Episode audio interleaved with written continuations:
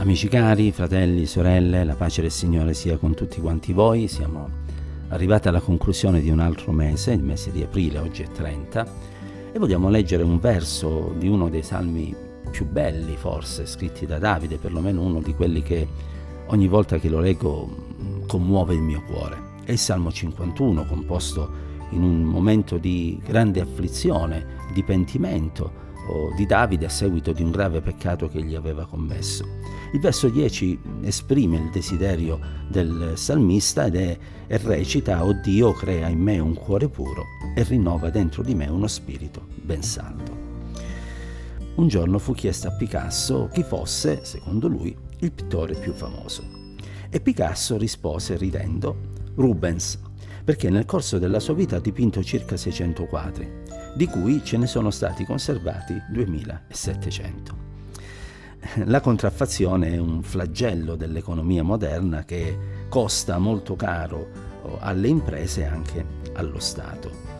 Ogni anno vengono sequestrati milioni di prodotti contraffatti per un controvalore di miliardi di euro e la contraffazione non è soltanto qualcosa che riguarda il mondo dell'economia, ma anche il mondo della fede, della religione. E la Bibbia ci parla con severità di quelle persone che si dicono cristiani, che hanno l'apparenza della pietà, ma che ne hanno rinnegato la potenza.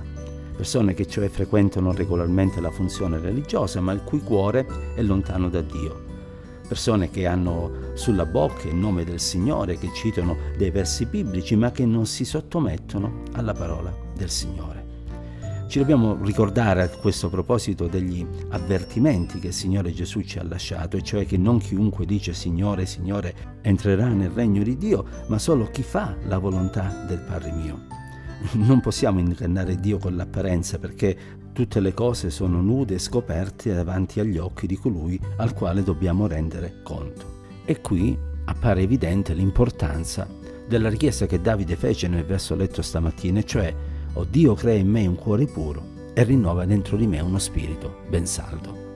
Questo desiderio manifestato da Davide è poi il desiderio di Dio per ogni uomo, perché il Signore è venuto su questa terra affinché noi potessimo diventare delle nuove creature, affinché potesse avvenire quello che è scritto in 2 Corinzi 5:17, cioè che se siamo in Cristo noi siamo delle nuove creature. Le cose vecchie sono passate e tutto è diventato nuovo.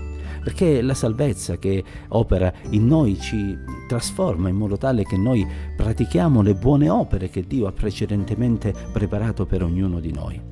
Ecco perché già in Ezechiele il Signore diceva io darò loro, qui si riferisce al suo popolo, un medesimo cuore, metterò dentro di loro un nuovo spirito, toglierò dal loro corpo il cuore di pietra e metterò in loro un cuore di carne. Eh, per questo sempre Ezechiele diceva vi aspergerò di acqua pura, sarete puri, vi purificherò da tutte le vostre impurità e da tutti i vostri nuovi idoli, vi darò un cuore nuovo, metterò dentro di voi uno spirito nuovo, eh, metterò dentro di voi il mio spirito e farò in modo che camminerete secondo le mie leggi, osserverete e metterete in pratica le mie prescrizioni.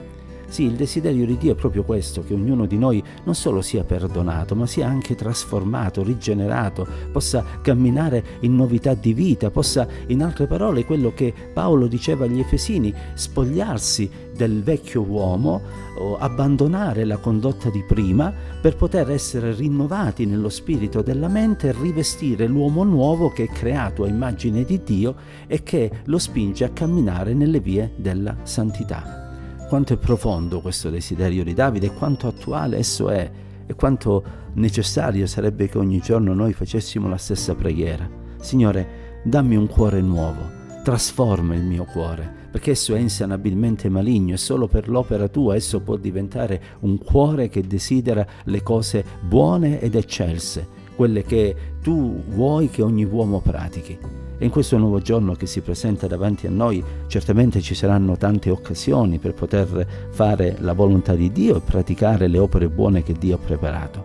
Ma ci saranno anche occasioni per poter fare cose che a Dio non piacciono e che invece attirano la nostra carne. Come potremo riuscire a dire no al peccato? Forse con il nostro impegno, con il nostro piglio, magari una o due volte ci riusciremo anche, ma prima o poi cadremo nel laccio del nemico.